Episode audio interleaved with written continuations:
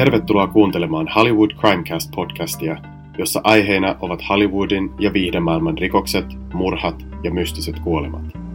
Tämän viikon jakso käsittelee tositapahtumiin perustuvan elokuvan Monsterin päähenkilöä ja sarjamurhaajaa Aileen Vuornosta.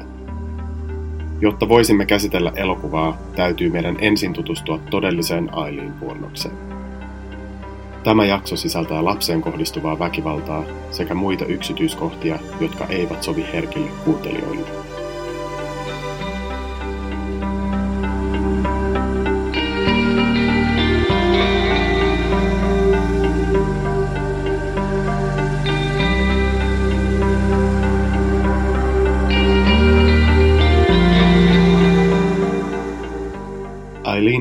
Pittman syntyi helmikuun 29. päivä 1956 Rochesterissa, Michiganin osavaltiossa. Hänen vanhempansa Leo Dale Pittman ja Diane Vuornos avioituivat 16- ja 14-vuotiaina ja Eileen syntyi kaksi vuotta myöhemmin. Diane haki avioeroa kaksi kuukautta ennen Eileenin syntymää ja samoihin aikoihin kun Eileen syntyi, joutui hänen isänsä Leo vankilaan. Leon todettiin sairastavan skitsofreniaa ja hänet tuomittiin useista lapsiin kohdistuvista seksuaalirikoksista. Vuonna 1969 Leo teki itsemurhan hirttäytymällä vankilassa. Aileen ei koskaan tavannut isänsä. Valitettavasti Aileenin suhde äitiinsä oli lähes yhtä huono. Vuonna 1960 Aileenin ollessa noin neljävuotias päätti Diane Vuornos lähteä ja hylätä lapsensa Aileenin ja Keithin, Aileenin kuusivuotiaan isoveljen. Lapset jäävät isovanhempiensa Lauri ja Britta Vuornoksen huostaan, ja lopulta he myös adoptoivat sisarukset ja he vaihtoivat sukunimekseen Vuornos. Kaikista Yhdysvaltojen osavaltioista on juuri Michiganissa eniten amerikkalaisia, joilla on suomalaiset sukujuuret, arviolta noin 68 000 henkilöä. Yksi heistä oli myös Eileen, jonka isovanhemmat Lauri ja Britta olivat suomalaistaustaisia ja heidän vanhempansa Suomessa syntyneitä. Vuornoksen perheen juuret Suomessa juurtavat Oulun seudulle ja he muuttivat Michiganiin kaivostyön perässä. Elämä isovanhempien kanssa ei ollut helppoa. Vuornoksen omien sekä hänen lapsuuden ystäviensä lausuntojen mukaan alkoholisoitunut isoisä Lauri Vuornos alkoi pahoinpitelemään ja käyttämään nuorta Ailiinia seksuaalisesti hyväkseen tämän ollessa vasta lapsi. Luultavasti tästä johtuen Aileenin seksuaalinen käyttäytyminen alkoi poiketa normaalista hyvin varhaisessa vaiheessa. Hän esimerkiksi aloitti 11-vuotiaana tarjoamaan seksuaalisia palveluja luokkatovereilleen saadakseen palkaksi tupakkia, huumeita ja ruokaa. Aileen harrasti myös seksiä veljensä Keithin kanssa. 14-vuotiaana Aileen tuli raskaaksi, kun hänen isoisänsä tuttu raiskasi hänet.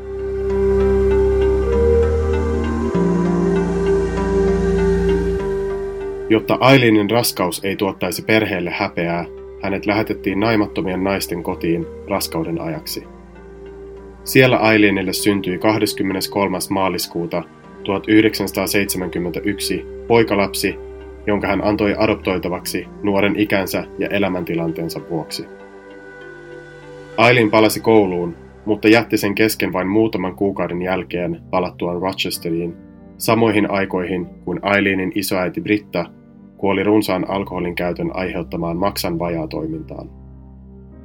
Britan kuoltua Aileenin isoisä Lauri, joka oli pahoinpidellyt ja käyttänyt Ailinia seksuaalisesti hyväkseen, heitti Aileenin kodistaan, jättäen Aileenin kodittomaksi 15-vuotiaana. Aileen oli siis 15-vuotiaana tullut äitinsä ja isoisänsä hylkäämäksi. Hänen isänsä oli tehnyt itsemurhan. Aileen oli raiskattu useaan otteeseen ja yksi näistä kerroista johti raskauteen. Ja lapsen synnyttyä ei Aileenilla ollut muuta vaihtoehtoa kuin antaa lapsi adoptoitavaksi. Tämän traumaattisemmaksi ei 15-vuotiaan tytön elämä voisi monen mielestä enää käydä. Olosuhteiden pakosta Aileen aloitti myymään itseään tämän ollessa hänelle tuttu tapa hankkia huumeita ja ruokaa jo monen vuoden takaa. Ailinin ja hänen ystäviensä mukaan hän alkoi viettämään yönsä milloin missäkin, ulkona lumessa, autoissa ja puumajassa. Michiganissa varsinkin talvet ovat kylmiä, ja lopulta Aileen päätti lähteä kylmyyttä ja kurjuutta pakoon liftaamalla noin 2000 kilometrin päässä sijaitsevaan Floridan osavaltioon, suurin piirtein Helsingin ja Pariisin välisen matkan.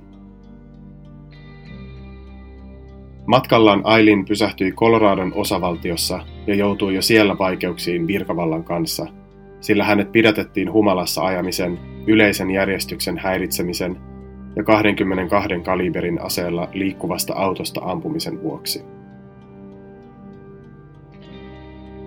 Vuonna 1976 Aileen päätyi noin 60 000 asukkaan Daytona Beachiin, Floridaan, jossa kesällä alhaisimmat lämpötilat harvoin laskevat 20 asteen alapuolelle. Floridan lämpimät talvet olivat suotuisammat kodittomalle prostituoidulle, ja on todennäköistä, että kauniit palmujen ympäröimät hiekkarannat olivat kylmässä ja metsäisessä Michiganissa kasvaneelle Aileenille uskomattoman kaunis näky. Daytona Beachissä 20-vuotias Aileen tapasi varakkaan 69-vuotiaan Louis Gratz Fellin, jonka kanssa hän nopeasti avioitui. Louis oli paikallisen jahtiseuran presidentti, ja avioitumisen syy oli mitä suuremmalla todennäköisyydellä raha, ainakin Aileenin puolelta. Jos avioliitossa oli rakkautta, ei se kestänyt kovin kauaa. Aileen tappeli usein paikallisessa baarissa, joutui viettämään aikaa putkassa ja myös löi Louisia tämän omalla kävelykepillä hänen kieltäytyessään antamasta Aileenille lisää rahaa. Louis pelkäsi henkensä puolesta ja hänen hakemuksensa lähestymiskiellosta Aileenia vastaan hyväksyttiin vain muutama viikko häiden jälkeen, ja yhdeksän viikon jälkeen avioero oli virallinen. Kaiken tämän keskellä Aileenille selvisi, että hänen veljensä Keith oli kuollut ruokatorven syöpään Michiganissa, ja koska Aileen oli hänen ainoa elossa oleva sukulaisensa, sai hän veljensä henkivakuutuksesta 10 000 dollaria – Aikaisemmin samana vuonna Aileenin isoisä Lauri oli tehnyt itsemurhan, jättäen Aileenin täysin perheettömäksi, lukuun ottamatta äitiään, jonka hylkäämäksi Aileen oli tullut jo neljävuotiaana. Veljensä vakuutuksesta saamansa rahat Aileen tuhlasi juomiseen sekä luksusautoon, jonka hän kolaroi vain pari viikkoa myöhemmin. Aileenin yhä huonommasta mielenterveydestä kertoo myös hänen muutamaa vuotta myöhempi itsemurhan yritys, jossa hän ampui itseään vatsaan. Vuosien 1981 ja 1988 välillä Aileen syyllistyi seuraaviin lievempiin rikoksiin. 1981 aseistettu ryöstö, jossa Aileen sai saalikseen 35 dollaria ja kaksi askia tupakkaa. Tämän johdosta Aileen istui vuoden vankilassa. 1984 Aileen jäi kiinni shekkien väärentämisestä. 1986 häntä syytettiin autovarkaudesta, pidätyksen vastustamisesta sekä oikeuden estämisestä Aileenin käyttäessä väärennettyä henkilökorttia tätinsä nimellä. Lisäksi varastetusta autosta löydettiin 38 kaliberin käsiase ja ammuksia. Aileen Vuornoksen elämään oli tähän mennessä mahtunut monta epäonnistunutta ja väkivaltaista suhdetta useiden miesten kanssa – Siksi monelle saattoi tulla yllätyksenä, että vuonna 1986 Aileen aloitti parisuhteen naisen kanssa. 30-vuotias Aileen tapasi naisystävänsä 24-vuotiaan Tyra Mooren Daytona Beachissä sijaitsevassa lesbobaarissa.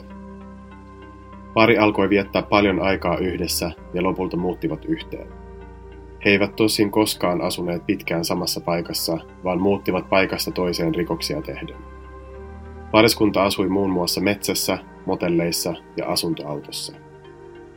Vuornos elätti pariskunnan prostituutiolla tienaamillaan rahoilla noin 200 dollaria viikossa, vaikka Tyra halusi Aileenin lopettavan. Valitettavasti viimeiset 15 vuotta kodittomana eläneelle ja koulunsa kesken jättäneelle prostituoidulle ei löytynyt muita töitä, jonka johdosta Aileen jatkoi itsensä myymistä Floridan valtateiden reunoilla. Tavattuaan Tyran, Aileen tunsi vihdoin olevansa rakastettu ja kutsui Tyraa vaimokseen, vaikka he eivät virallisesti olleetkaan naimisissa. Koko elämänsä hylätyksi tullut ja hyväksyntää sekä läheisyyttä kaivannut Aileen oli vihdoin löytänyt etsimänsä, mutta suhde Tyra Moreen tulisi koitumaan Aileen vuornoksen kohtaloksi.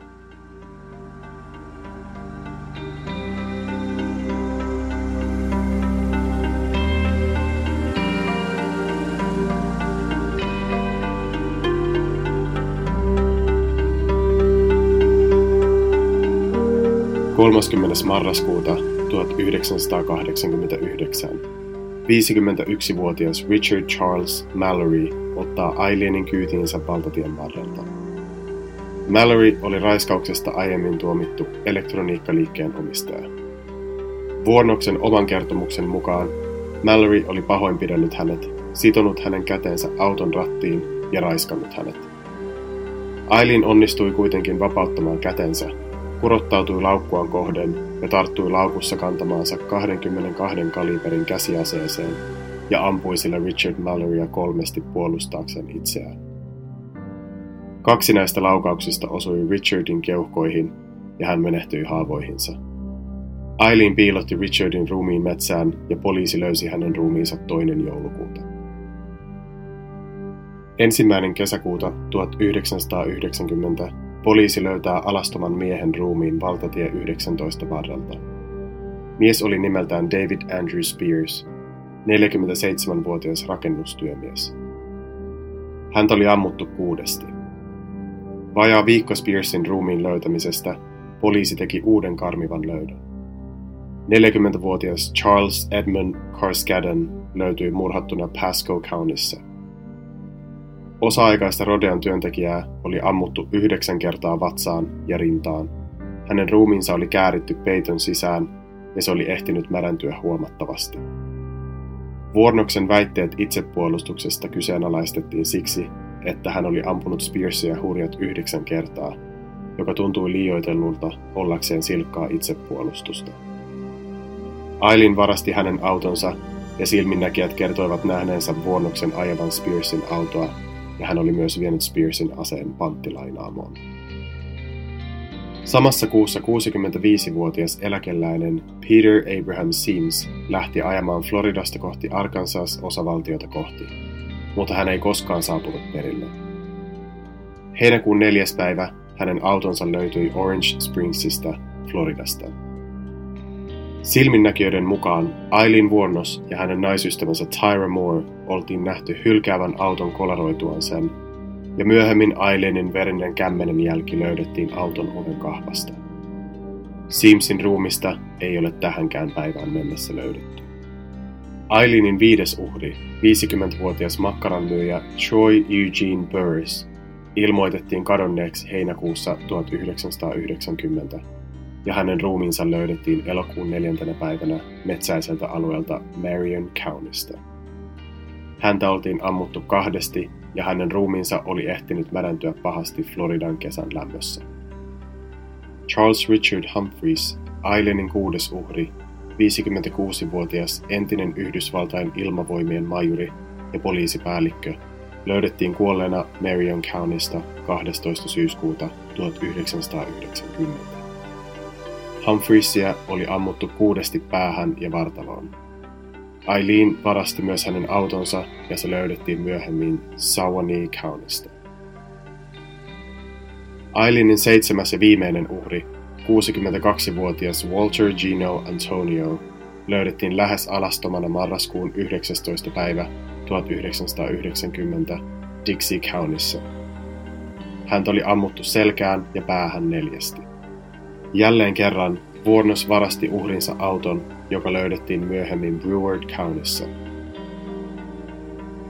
Kolaroituaan Simsin auton heinäkuun neljäntenä päivänä, Eileen Vuornos ja Tyra Moore pakenivat paikalta. Mutta silminnäkijät auttoivat poliisia piirtämään luonnoskuvan sekä Vuornoksesta että Mooresta, ja nämä kuvat alkoivat kiertää mediassa.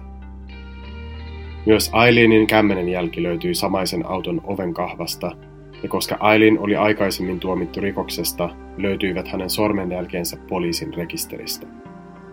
Nyt poliisit olivat varmoja etsimänsä rikollisen henkilöllisyydestä ja he myös epäilivät Mooren avustaneen vuornosta rikoksissa.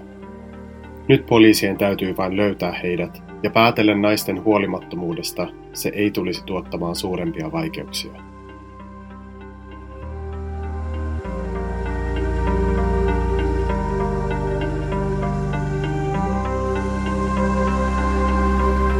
Poliiseilla meni yllättävän kauan Ailinin löytämiseen.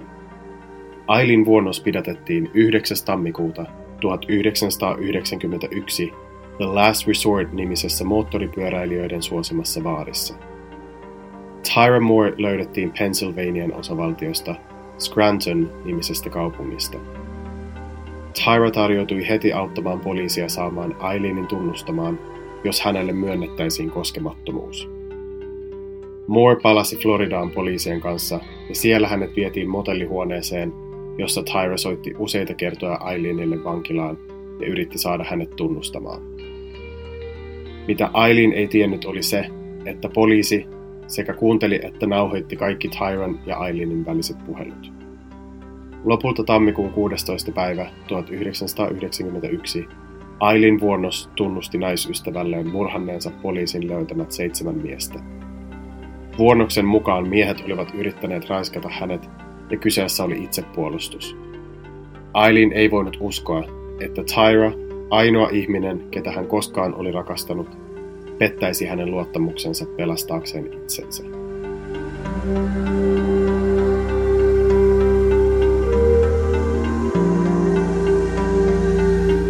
Oikeudenkäynnissä vuonnoksen ensimmäisen uhrin Richard Malloryn tapauksessa Aileen myönsi syyllisyytensä, mutta vetosi itsepuolustukseen. Vuonnoksen asianajaja yritti käyttää Malloryn raiskaustuomiota todisteena siitä, että Aileen puhui totta, mutta tuomari ei sallinut aineistoa käytettävän todisteena. Tämä herätti ja on myöhemminkin herättänyt ihmetystä, ja tuomarin päätöstä on kritisoitu useasti. Puolustuksen kutsumat psykiatrit suorittivat psykiatrisen arvion Aileen Vuonnoksen mielenterveydestä ja tulivat siihen tulokseen, että Vuornos kärsi epävakaasta persoonallisuushäiriöstä joka on kansainvälisen tautiluokitusjärjestelmän ICD-10 mukaan vakava persoonallisuushäiriö. Nykykäsityksen mukaan vaikea-asteiset ja pitkään jatkuneet lapsuuden traumojen, erityisesti seksuaalisen hyväksikäytön ja epävakaan persoonallisuushäiriön välillä on havaittavissa selkeä korrelaatio. Ottaen huomioon Aileenin traumaattisen lapsuuden, johon sisältyi muun muassa seksuaalista hyväksikäyttöä usealta eri taholta – ei tämä kuulosta kaukaa haetulta. He totesivat Aileenin kärsivän myös epäsosiaalisesta persoonallisuushäiriöstä, jonka vuoksi hän ei ymmärrä toisten tunteita ja jonka tunnusmerkkejä ovat esimerkiksi ärtyneisyys ja aggressiivisuus, joista Aileen oli tunnettu. Aileenille tehtiin kaiken lisäksi PCLR-testi, eli Psychopathy Checklist Revised-testi, jolla selvitetään ihmisen psykopaattisuutta – Testin maksimipistemäärä on 40 ja psykopaattina voidaan pitää henkilöä, joka saa vähintään 30 pistettä. Aileenin testitulos oli 32 kautta 40. Puolustus myös väitti, ettei Aileenin tunnustusta Tyra Morelle pitäisi sallia todistusaineistoon, sillä mielenterveysongelmista kärsivä Vuornos ei halunnut Moren joutuvan vaikeuksiin hänen takiaan, ja puolustuksen mukaan hän tunnusti pelastaakseen Tyra Moren. Vuornoksen asianajajat tekivät useita virheitä oikeudenkäynnin aikana, kuten unohtivat haastatella kutsumien todistajia ja jopa unohtivat tavata heidät sovittuina päivinä ja aikoina. Syyttäjän suurin todiste Vuornoksen syyllisyydestä oli hänen tunnustuksensa Tyra Moorelle. Syyttäjän taktiikka oli myös takertua useisiin epäkohtiin Vuornoksen todistajan lausunnoissa. Vuornoksen kertomat versiot samasta tilanteesta eivät täsmänneet, ja tämä oli syyttäjän mukaan todiste siitä, että kyseessä ei ollut itsepuolustus ja että uhrit eivät olleet yrittäneet raiskata vuornosta. Syyttäjän mukaan Mallorylla ei ollut aiempaa rikostaustaa ja valamiehistö uskoi tämän. Vasta oikeudenkäynnin jälkeen yleisön tietoon tuli Malloryn aikaisempi raiskaustuomio, ja tämä herätti spekulaatiota siitä, miksi Malloryn aiempaa tuomiota ei koskaan tuotu esiin oikeudenkäynnissä. Neljä päivää myöhemmin Aileen tuomittiin kuolemaan Richard Malloryn murhasta. Syyttäjän todistamaan kutsuma Tyra Moore ei todistaessaan koskaan edes katsonut Aileen vuonnosta. Kaiken kaikkiaan Aileen tuomittiin kuolemaan kuudesti, vain koska Peter Simsin ruumista ei koskaan löydetty ja tästä syystä seitsemättä kuolemantuomiota ei voitu langettaa, vaikka vuonnos myönsi murhanneensa Simsin. Aileen myönsi syyllisyytensä eikä valittanut tuomioista, eikä myöskään vedonnut itsepuolustukseen ensimmäisen kuolemantuomion jälkeen. Päinvastoin, hän veti takaisin väitteet itsepuolustuksesta ja myönsi murhanneensa uhrinsa kylmäverisesti ryöstääkseen heidät. Mielenkiintoista on tosin se, että Vuornos myöhemmin myönsi dokumenttia hänestä kuvaavalle Nick Broomfieldille luullessaan kameroiden olevan poissa päältä, että hän todellisuudessa oli turvautunut itsepuolustukseen kaikissa tapauksissa, mutta ymmärsi, ettei häntä koskaan todettaisi syyttömäksi ja että ei halunnut jäädä vuosikausiksi vankilaan. Siksi hän siis myönsi murhanneensa uhrinsa ja sanoi valehdelleensa itsepuolustuksesta. Vuonna 2001 Vuornos selkeästi yritti vauhdittaa kuolemantuomionsa toteuttamista sanomalla, että hän tappoi kaikki miehet kylmäverisesti ja että häntä ei pitäisi vapauttaa, sillä hän takuu varmasti tappaisi uudestaan. Hän myös sanoi, että viha virtaa hänen veressään. Vuonna 2002 Ailinin mielenterveys alkoi selvästi järkkyä entistä enemmän ja hän alkoi kehittämään erilaisia salaliittoteorioita. Hänen mukaansa vanginvartijat sylkivät ja virtsasivat hänen ruokaansa ja hänen ajatuksiaan yritettiin hallita erilaisilla äänentaajuuksilla. Vuornos väitti myös poliisien olleen tietoisia Vuornoksesta jo ensimmäisen murhan jälkeen, mutta he antoivat hänen jatkaa miesten murhaamista saadakseen myydä Aileenin elämäntarinan elokuvaoikeudet eniten tarjoavalle. Elämänsä loppupuolella Vuornos kääntyi kristinuskon puoleen ja puhui todella paljon Jeesuksesta, Jumalasta ja siitä, kuinka saatana määräsi hänet kohtaamaan ja tappamaan uhrejaan. 46-vuotias Aileen Vuornos teloitettiin myrkkyruiskeella lokakuun 9. päivä 2002. Hän kieltäytyi kuolemaan tuomituille tarjottavasta viimeisestä ateriasta, johon hänelle oltiin varattu 20 dollaria, mutta pyysi sen sijaan kupin mustaa kahvia. Ailin Vuornoksen viimeiset sanat ennen kuolemaansa olivat Yes, I would just like to say I'm sailing with the rock, and I'll be back like Independence Day with Jesus, June 6th, like the movie. Big mothership and all. I'll be back. I'll be back. Ailin Vuornoksen sydän lakkasi lyömästä kello 9.47.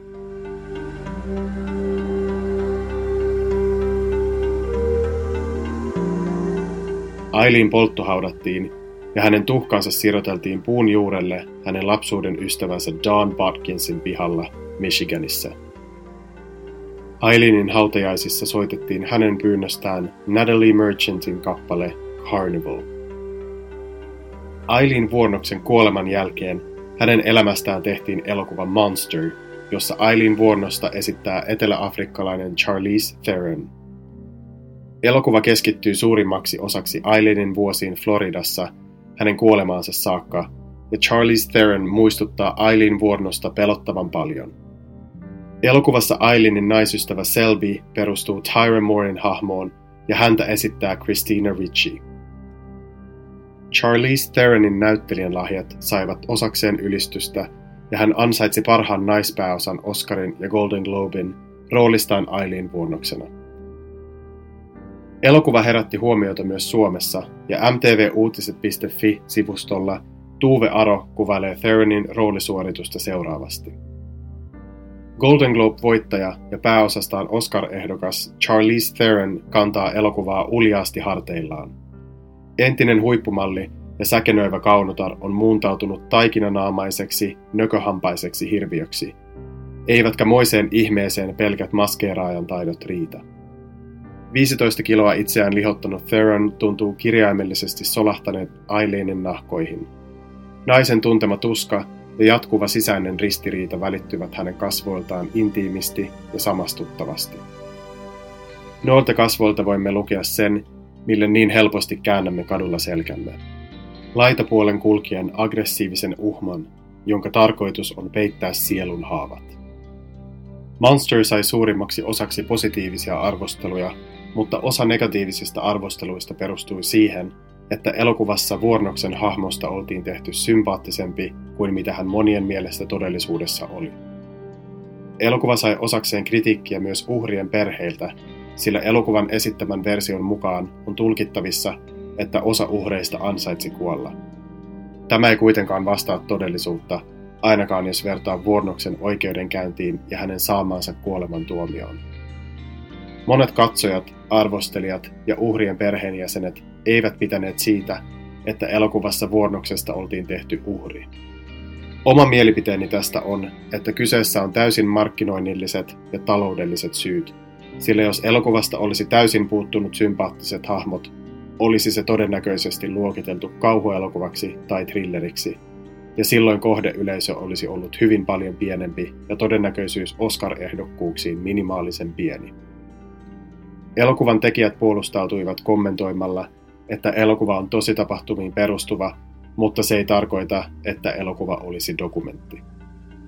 Aileen Vuornos esiintyy sivuhahmona myös American Horror Story-nimisen sarjan viidennellä kaudella.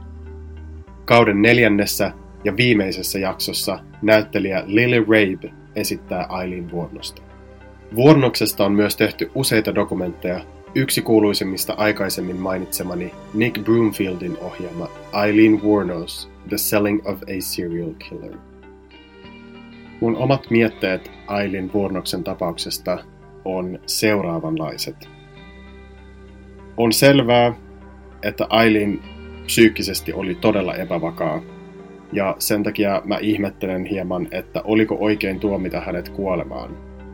Yhdysvalloissa mielenterveydelliset syyt eivät monessa osavaltiossa ole este kuolemantuomiolle, mutta jos mietitään esimerkiksi Pohjoismaita, lievempiinkin tuomioihin vaikuttaa syytetyn mielenterveys. En missään nimessä väitä, että Ailinin lapsuus ja elämä ylipäätään oikeuttaisi tappamisen ja murhaamisen, mutta omasta mielestäni niillä oli ehdottomasti iso vaikutus siihen, miten Ailinin elämä kehittyi. Ja kuka tietää, jos Ailin olisi kasvanut rakastavassa ja turvallisessa perheessä, ehkä kaikki seitsemän miestä olisi selvinnyt hengissä sekin mietityttää, että olisiko voinut käydä toisin, jos Ailin olisi saanut hoitoa tarpeeksi ajoissa. Erikoista on myös se, miten koulu tai sosiaaliviranomaiset eivät puuttuneet Ailinin kasvatukseen ja pahoinpitelyyn ja kotioloihin. Tietysti kyse 1950- ja 60-luvun Michiganista Yhdysvalloissa, mutta silti Kamalaa, kun pieni lapsi jätetään täysin heitteille sekä vanhempien että yhteiskunnan taholta. Sitten vielä tähän loppuun muutama kommentti ja muutama fakta, jotka eivät mahtuneet itse käsikirjoitukseen, mutta halusin ottaa nämä silti esiin tässä lopussa. Aileen oli tosiaan kotoisin Rochester-nimisestä kaupungista Michiganista, ja tästä samaisesta kaupungista, tai ainakin samalta alueelta, on kotoisin myös eräs paljonkin suurempi julkis, nimittäin Madonna on kotoisin samaiselta alueelta. Yksi asia, mikä mua mietityttää kauheasti, on se, että puhuiko tai ymmärsikö Aileen suomea. Olisi erittäin mielenkiintoista tietää, miten suomalaisuus näkyi Aileenin elämässä, jos ollenkaan. Oletan kuitenkin, että ainakin Aileenin isovanhemmat, Lauri ja Britta, puhuivat suomea. Mikä mua myös mietityttää ja kiinnostaa on se, että mitä tapahtui Ailinin lapselle, joka adoptoitiin. Tietääkö hän olevansa kuuluisen sarjamurhaajan lapsi vai onko tämä pidetty häneltä salassa? Sitten suosituksiin. Suosittelen katsomaan Monster-elokuvan. Charlize Theron on uskomaton roolissaan Aileen vuornoksena ja elokuva kokonaisuudessaan on erittäin hyvä. Toki ymmärrän perheenjäsenten reaktiot ja sen, että Vuornoksesta ollaan tehty sympaattisempi ja inhimillisempi kuin mitä hän todellisuudessa oli. Vai onko? Tämä on myös kysymys, joka mua vaivaa todella paljon. Kannattaa myös katsoa tämä Eileen Wuornos The Selling of a Serial Killer dokumentti.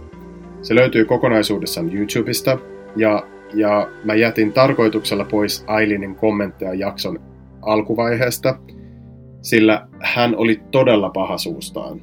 Kaikki nämä kommentit on mukana kyseisessä dokumentissa, esimerkkinä Ailinin kommentti valamiehistölle, kun Ailin sai kuolemantuomion. May your wife and children get raped right in the ass. Eli tämmöisiä kommentteja Ailin päästä suustaan oikeudessa ja mis, milloin missäkin. Ja voin kuvitella, että tämän tapaiset kommentit eivät varmasti auttaneet Ailinia. Viimeiseksi suosittelen kuuntelemaan Natalie Merchantin kappaleen Carnival. Aileen tosiaan itse toivoi tätä biisiä soitettavaksi hautajaisissaan, ja sen takia sitä on aika, ei pelottava, mutta aika jännä kuunnella. Merchant on itse asiassa kommentoinut Vuornoksen kappalen valintaa seuraavanlaisesti, ja tämä jää viimeiseksi kommentiksi tähän jaksoon. Vasta kun minulle kerrottiin, että Aileen vietti useita tunteja kuunnellen Tiger Lily-albumiani ollessaan kuolemaan tuomittu, ja että hän toivoi Carnival-kappaleen soitettavan hänen hautajaisissaan, annoin luvan kappaleen esittämiseen. On todella kummallista ajatella, minne musiikkini päätyy, kun se ei enää ole minun käsissäni. Minun täytyy olla kiitollinen, jos se antoi hänelle lohtua. Tämä oli Hollywood Crimecast. Kiitos kun kuuntelit. Seuraa Hollywood Crimecastia myös Instagramissa nimellä Hollywood Crimecast. Sieltä löydät lisämateriaalia, esimerkiksi kuvia henkilöistä ja tapahtumapaikoista.